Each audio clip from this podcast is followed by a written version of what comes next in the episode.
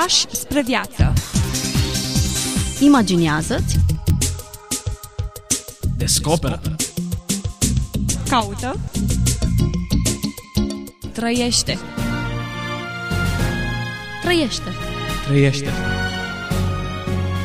Fii liber. Pași spre viață. Bine v-am regăsit, dragi ascultători, la o nouă întâlnire. Bun revenit, îi spunem pastorului Ghiță Mocan în studioul nostru. Bine v-am regăsit. În emisiunea trecută am vorbit despre un ascet, Evagrie Ponticul, care ne-a pus față în față. Uite așa, tamane sam, o listă de opt păcate capitale cu care sau, să ne confruntăm. opt gânduri ale răutății. Oricum le-am luat, ne-au surprins. Primele două pe care am apucat să le discutăm după ce oarecum ne-am tot uh, analizat și propriile vieți și ale altora, ale altora e mai ușor decât propriile vieți. Primele două enunțate au fost lăcomia și desfrânarea. Să menționăm lăcomia pântecelui. Lăcomia pântecelui, așa este. Sunt și alte forme de lăcomie, cum vom vedea. Deși nu le-am fi pus în ordinea aceasta și cel puțin omul contemporan n-ar fi socotit că lăcomia pântecelui ar fi rădăcina tuturor relelor sau de unde pornesc toate celelalte, se pare că în lipsa de stăpânire sau în modul în care reușim să ne administrăm plăcerile sau să ne abandonăm lor, stă originea fiecărui păcat. Și ne-am învârtit puțin în jurul acestui subiect. Eu aș propune să continuăm lista noastră, pentru că nu le-am dat ascultătorilor noștri titlul celorlalte păcate, le-am lăsat în suspans. Hai să-i ajutăm puțin să vadă cum stau cu celelalte și în același timp să, să ne ajutăm și pe noi înșine, să ne evaluăm și să ne vedem în ce măsură păcatele acestea fac parte, intențiile acestea păcătoase le identificăm în viața noastră sau nu. Înainte de a continua lista, să ne aducem aminte că am vorbit de primele două, adică lăcomia pântecelui, cum spuneați, și al doilea, desfrânarea, păcatul sexual. Au mai rămas încă șase pe care încercăm să le parcurgem astăzi, însă înainte de a continua, aș dori să aduc aminte ascultătorilor noștri sau să le spunem celor care, din binecuvântate pricini, nu ne-au putut asculta săptămâna trecută, că Evagrie s-a născut în anul trei sute patruzeci și cinci și s-a stins în anul trei sute nouăzeci și nouă. Nu a trăit mult și uh, o bună parte din viață a trăit-o în asceză, în retragere, în deșertul egiptean, după ce a fost ucenic uh, a lui Vasile cel Mare, unul dintre mari episcopi ai secolului patru, și a lui Grigorie de Nazians. Deci el trece printr-un noviciat, am putea zice, ilustru, extrem de important, uh, și după aceea se retrage împreună cu un grup de călugări, iar scrierile lui, chiar și aceasta pe care tocmai, din care tocmai cităm, sunt pentru bărbați, pentru călugări, pentru cei care trăiau în celibat și care luptau cu toate aceste pulsiuni uh, ale trupului.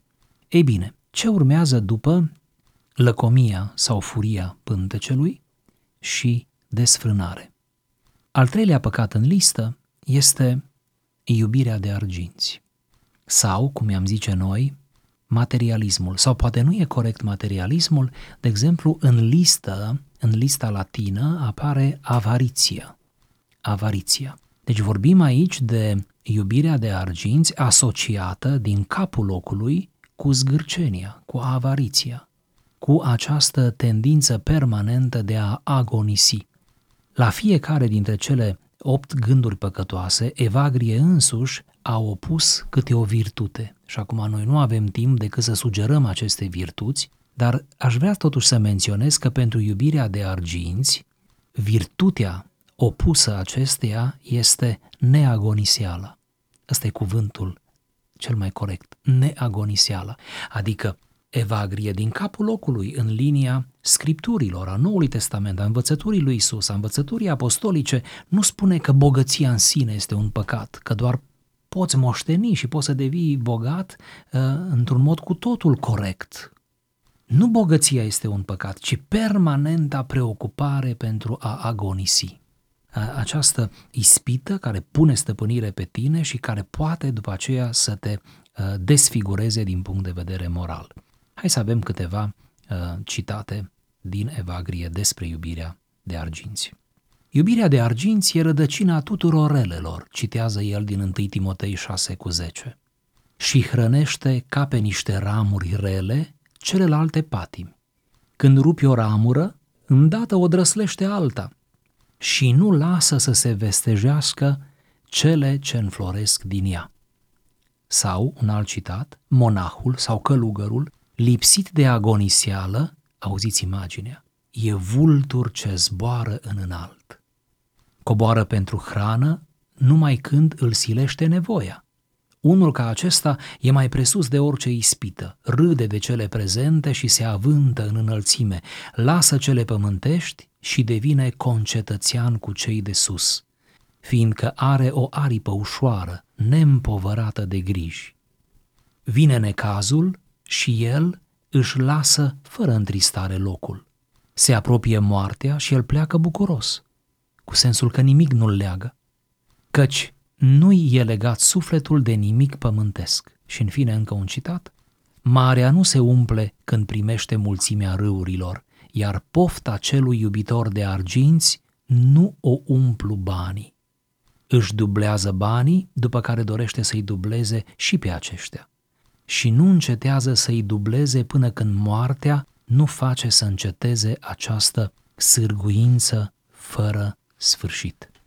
Cât de adevărat și când de practică e toată descrierea aceasta. Acum înțelegem ce voia să zică Mântuitorul când spunea cât de greu, cât de a nevoie vor intra bogații în împărăția cerului. Dacă ne uităm la această ilustrație cu vulturul, da, cât de liber te, și desprins de toate te poți mișca, indiferent că e vorba de moarte, boală, necazuri de tot soiul, dacă nu ești legat de absolut da, nimic. Pentru că despre legături e vorba aici.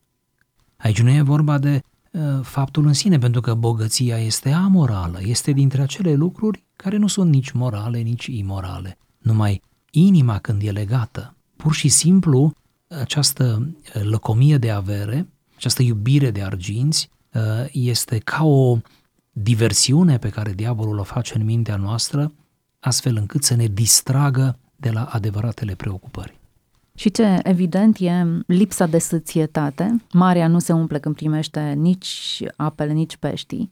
În aceeași măsură, ființa umană nu se poate sătura cu bogății, oricât de multe ar primi. Și dovadă sunt declarațiile oamenilor care, pe măsură ce acumulează mai mult și mai mult, își doresc mai mult. Niciodată nu este suficient, niciodată nu pot să spună Sigur. Din acest moment am strâns suficient. Agonisirea devine un scop în sine și dezumanizează în multe cazuri. Nu vrem să spunem prin asta că toți oamenii bogați cu avere sunt dezumanizați, sunt desfigurați din punct de vedere sufletesc, nici vorbă. Sunt între ei suficienți care se arate că nu trebuie neapărat să fii inuman dacă ești foarte bogat. Dar, din păcate, riscurile sunt uriașe. Acest paragraf nu vorbește despre a poseda bani, ci de a iubi. Sigur. Iubirea de bani. Sigur. Iubirea de bani este rădăcina tuturor. Nu banii în sine, nici bunurile nu reprezintă legături. Atâta timp cât ele nu te leagă, nu ești legat de ele. Câte vreme le folosești, nu te folosești. Exact. Banii sunt un slujitor bun, un stăpân nemilos, spunea cineva, exact așa sunt. Atâta timp cât doar folosim lucrurile acestea fără să le iubim. Dar aici, iubirea de arginți, avariția, așa cum e numit acest păcat, are de-a face cu, din nou, cu o, o plăcere. Dacă mâncarea e o plăcere, mâncarea în sine la fel, nu cred că e vinovată, nu poți socoti un păcat, faptul că ai gătit, că ai oferit mâncare, dar um, folosirea nesăbuită, modul în care îți gestionezi această atracție față de bani arată cât de liber sau cât de rob ești. Sigur, iar antidotul pentru această cădere este dărnicia. Și de altfel nu ne putem vindeca de iubirea de arginți dacă zace în noi, decât impunându-ne, atenție, nu așteptând până ne vine, impunându-ne să dăruim, să dăruim proporțional cu averea pe care tocmai o avem. Dărnicirea este singurul leac, singura terapie pentru lăcomia de avere. Foarte bine punctat. Prin urmare, dacă vrei să scapi de avariție, începe să fii generos. Sigur. Fii generos într-o scară din ce în ce mai mare. Să trecem la următorul păcat în lista aceasta. Care să fie următorul, al patrulea? Trecerea de la al treilea la al patrulea e o trecere peste grad, cum ar fi în matematică, în sensul că în tradiția răsăriteană se consideră că primele trei despre care am vorbit, adică lăcomia pântecelui, destrăbălarea uh, și uh, uh, iubirea, avariția, de iubirea de arginți, acestea trei sunt considerate păcatele paradigmă sau păcatele sau cele trei mari rădăcini din care se nasc toate celelalte. Și acum al patrulea, de la al patrulea încolo până la al optulea avem într-un fel uh, niște păcate anexe care se pliază ca niște mlădițe, știți? Ca niște mlădițe care se pliază pe butuc din cele trei. Acum, care este istoria cu cele trei? Mult s-au inspirat uh, scriitorii din secolul patru din cuvintele acelea ale apostolului care spun că lăudăroșia vieții, pofta ochilor, da? Cele trei mari, mari rădăcini ale păcatelor și cumva se regăsesc aici cu iubirea de arginți. Bun, și acum, păcatul al patrulea, gândul al patrulea este mânia sau furia. De obicei apare cu noțiunea de mânie. Mânie. Mânia este văzută ca și, iată, al patrulea păcat și mânia văzută ca o reacție viscerală a ființei noastre, a interiorului nostru, scăparea aceea de sub control și mă grăbesc să adaug, o să reiasă și din citate, că e vorba de mânia uh, care arată în lipsa de răbdare, lipsa de stabilitate, lipsa de maturitate. Nu e vorba doar de reacțiile acestea pasagere pe care le putem avea de mânie, ci e vorba de mânia profundă, mânia care ne destabilizează, care din nou ne pune în pericol din punct de vedere spiritual. Vreau să citez pentru că e mult mai elocvent. Mânia sau furia e o patimă nebună. Ea îi face cu ușurință să-și iasă din fire pe cei ce au cunoașterea, sălbăticește sufletul și îi face să evite orice întâlnire. Rețineți expresia sălbăticește sufletul. Sau, apa e pusă în mișcare de forța vânturilor, iar cel mânios e tulburat de gânduri neînțelegătoare. Foarte frumos a formulat, gânduri neînțelegătoare. Adică haosul din mintea lui îl tulbură într-o asemenea manieră încât nu mai rabdă nimic. Nu mai rabdă nimic. Pentru că opusul mâniei, virtutea care se opune mâniei, după același autor, este răbdarea. Foarte interesant, este răbdarea. Nu este blândețea sau, cum să spun eu, spiritul lax sau să nu, să nu ai reacție. Nu este lipsa de reacție, ci este răbdarea care este deja un consum de energie, dar canalizată în sens pozitiv. Nu e o atitudine pasivă. Nu e o atitudine pasivă, da. Pentru că răbdarea este ceva activ și în scriptură și în aceste scrie. Priveliște desfătată e marea liniștită, dar nu e nimic mai desfătat decât starea pașnică a minții. Căci într-o mare liniștită se zbenguie delfinii, iar în starea pașnică a minții înoată înțelesuri cuvenite lui Dumnezeu. Asta merită să explorăm. Și celelalte de dinainte merită explorate. Dincolo de limbajul poetic, sunt foarte plastice toate um, întâlnirile, toate uh, aceste imagini. Dacă e să mă refer la prima, prima afirmație, de obicei asociem mânia cu un anumit tip de temperament, colericii, nu? Explozivii sunt cei care își exteriorizează uh, mânia și chiar dacă o regăsim și în alte tipare de comportament, ele nu sunt atât de stigmatizate, precum în cazul celor care și, și le exteriorizează cu o, de, de obicei, o patimă. Exact, de obicei considerăm mânios doar cel care se exteriorizează. Ori aici nu e vorba de exteriorizare sau nu. E un amănunt că se vede sau nu. Dacă e înăuntru, deja e o problemă. Sălbăticește sufletul, afirmând, și îl face să evite orice întâlnire. Orice întâlnire. Ori aici nu mai avem de-a face cu un coleric care e avid de întâlniri sau se hrănește cu întâlniri. Care dorește să spună, din contră, să se răzbune. Indiferent de temperament, te izolează de ceilalți. Aceasta este esența. Te izolează de ceilalți. Supărarea aceea, patima aceea nebună, da. Te izolează de ceilalți, te sălbăticește. Revenim la delfini, pentru că acolo era...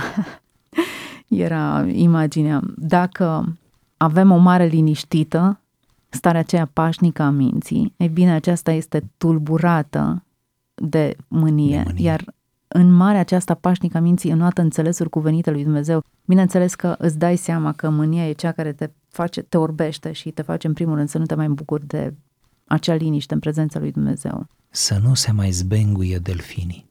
O altă afirmație frumoasă: depărtează gândurile de mânie de la sufletul tău și așa mânia nu va sălășlui în inima ta și nu te vei tulbura la vremea rugăciunii, căci așa cum fumul paielor tulbură ochii, Tot așa, ranchiuna tulbură mintea la vremea rugăciunii. Aici explică și mai clar. Mânie nu fiind exprimarea necontrolată a emoțiilor, ci inclusiv ranchiuna, amărăciunea aceea păstrată, da. Mânia interiorizată, care într-un anumit fel refulează, dacă nu prin cuvinte, prin uh, izolare față de ceilalți și lipsa iubirii.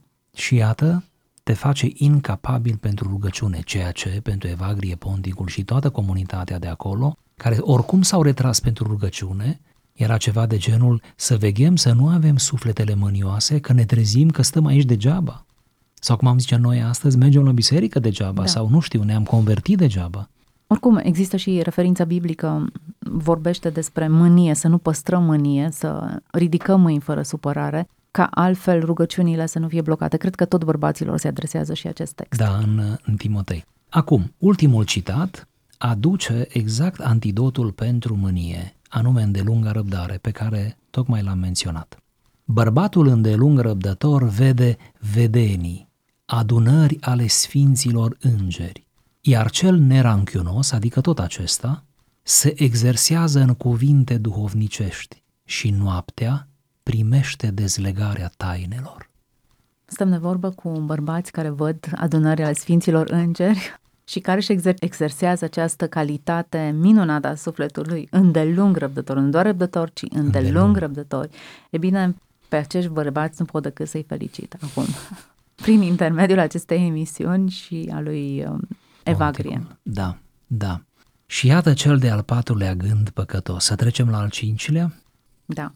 Al cincilea este întristarea. Nici nu ne-am fi gândit, poate, că întristarea este un păcat sau este mai grav ceva care generează o serie întreagă de trăiri necuvincioase în inima noastră. Aici, întristarea se referă la acea amărăciune profundă, aș numi o cronică a inimii, care este uneori generată de fapte concrete, adică ne amărâm pentru ceva care realmente s-a întâmplat, ne amărâm pentru o nedreptate reală, ne întristăm pentru un diagnostic teribil care tocmai ni s-a pus, ne întristăm pentru că nu ne ies lucrurile așa cum trebuie, ne întristăm pentru că cineva tocmai ne-a făcut figura într-un fel sau altul, ne întristăm pentru că am fost trădați în prietenie, trădați în dragoste. Deci este vorba de întristarea, să o numim, legitimă, nu o tri- întristare imaginată, nu îngrijorări, da? Ci este vorba de ceva ce poate să pună stăpânire pe inima noastră. Iată și câteva citate. Întristarea e o stare abătută a sufletului și se alcătuiește plecând de la gânduri de furie, căci mânia e dorință de răzbunare, iar eșecul răzbunării naște întristarea. Ați văzut cum întristarea nu întâmplător e pusă după mânie, după furie. Întristarea e o gură de leu care înghite pe cel întristat. Adică întristarea în sine e o capcană, e o primejdie pentru sufletul care se întristează. Lanțurile de la picioare sunt o piedică în alergare, iar întristarea o piedică în contemplare sau în cugetare la Dumnezeu. Să continui? Da. Nu e întristat de lipsa mâncărurilor cel înfrânat, nici cel cu minte când nu-i reușește o nebunie desfrânată, nici cel smerit când e lipsit de cinste omenească, nici cel neiubitor de arginți când cade în pagubă, fiindcă aceștia au depărtat de la ei cu putere pofta. Căci așa cum cel înplătoșat nu primește lovituri, tot așa și cel nepătimitor nu e rănit de întristare. Acum acesta explică ceva mai bine la ce se referea atunci când vorbea întristare. Pentru că asistăm la drame și oameni întristați în felurite moduri. Fie de experiențe negative pe care le-au parcurs, fie trăiesc o stare de depresie, fie sunt pur și simplu împovărați de grijile de zi cu zi. Mi-aș permite să spun că aici cred că se referă la o stare de depresie, cum am spune în termenii noștri. Adică o întristare cronică, o tristețe de care nu mai vrei să te vindeci. Evagrie mi se pare că traduce puțin întristarea. Eșecul răzbunării naște întristarea. Amărăciunea provenită, acumulată din relații eșuate în care nu am avut iertare. Frustrările, nu am avut, cum am spune noi astăzi. Frustrările. Nu, nu, nu le-am rezolvat. Relații nerezolvate. Am lăsat rădăcini de amărăciune care au generat ulterior toată starea aceasta. Inclusiv lucruri care trebuia să le facem la timp și nu le-am făcut. O școală care trebuia să o facem la timp, un examen care l-am amânat, o căsătorie care am amânat-o sau cu care ne-am jucat sau nu știu, cu ideea de căsătorie și așa mai departe. Și ne trezim plini de amărăciune pentru că nu le-am făcut la timp, deși stăteau în puterea noastră să le facem. Iar apoi continuă, lipsa mâncărurilor pentru cel înfrânat.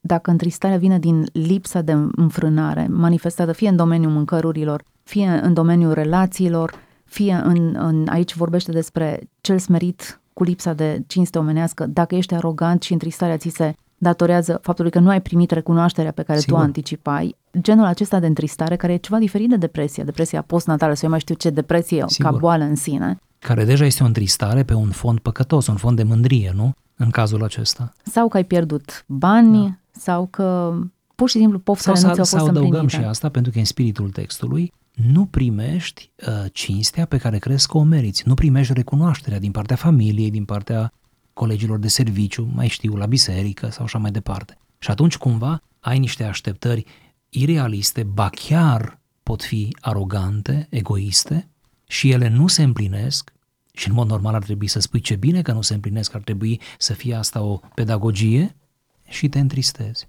Ei bine, întristarea aceasta este pusă în lista păcatelor. La fel da. De vinovat cum socotești curvia sau da. uh, avariția, lăcomia de bani sau de alte lucruri, în același registru este această întristare. Foarte interesant. Din nou, e un lucru pe care noi nu l-am socotit păcat.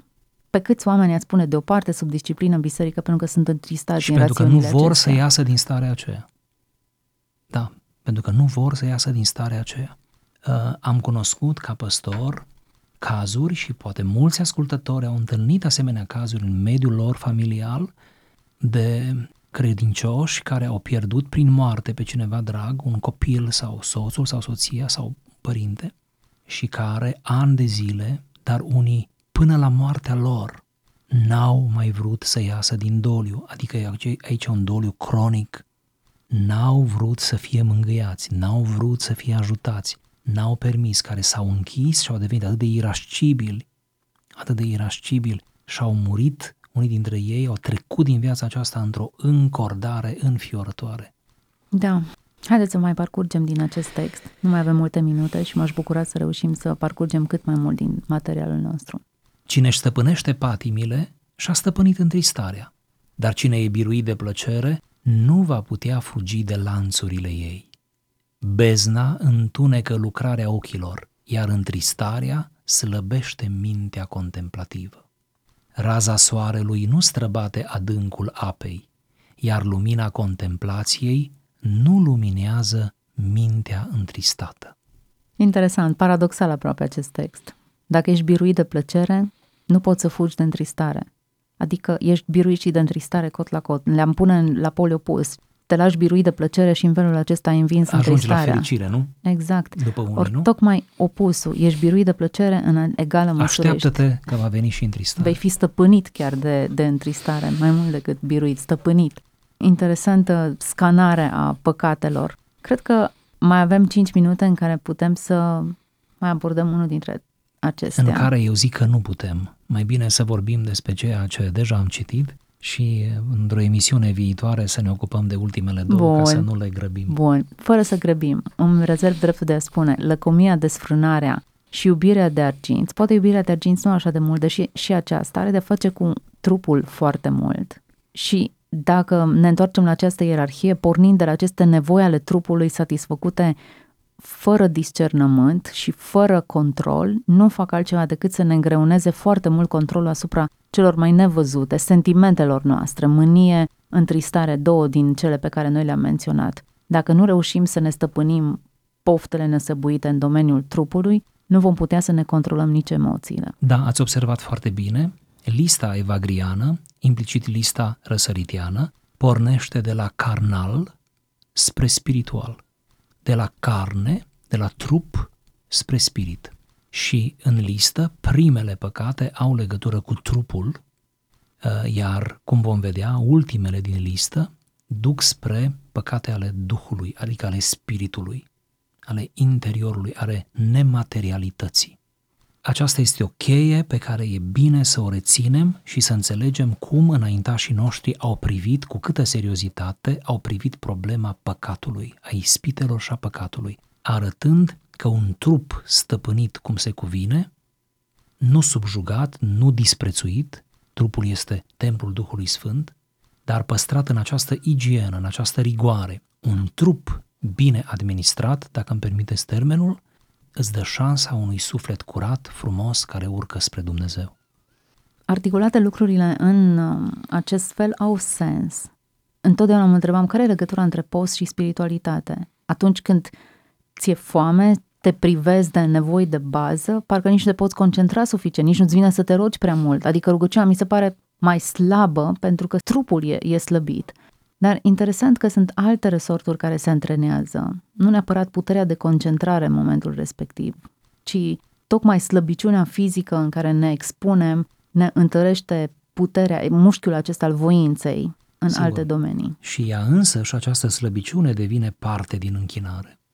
Sună bine, iată ce discuție a născut această listă cu opt păcate capitale, capitale, începând cu lăcomia, ceea care e cel mai ușor scuzată în domeniul nostru, lăcomia de mâncare, a pântecelui, să precizăm lucrul acesta, apoi urmează cea lăcomia în domeniul material.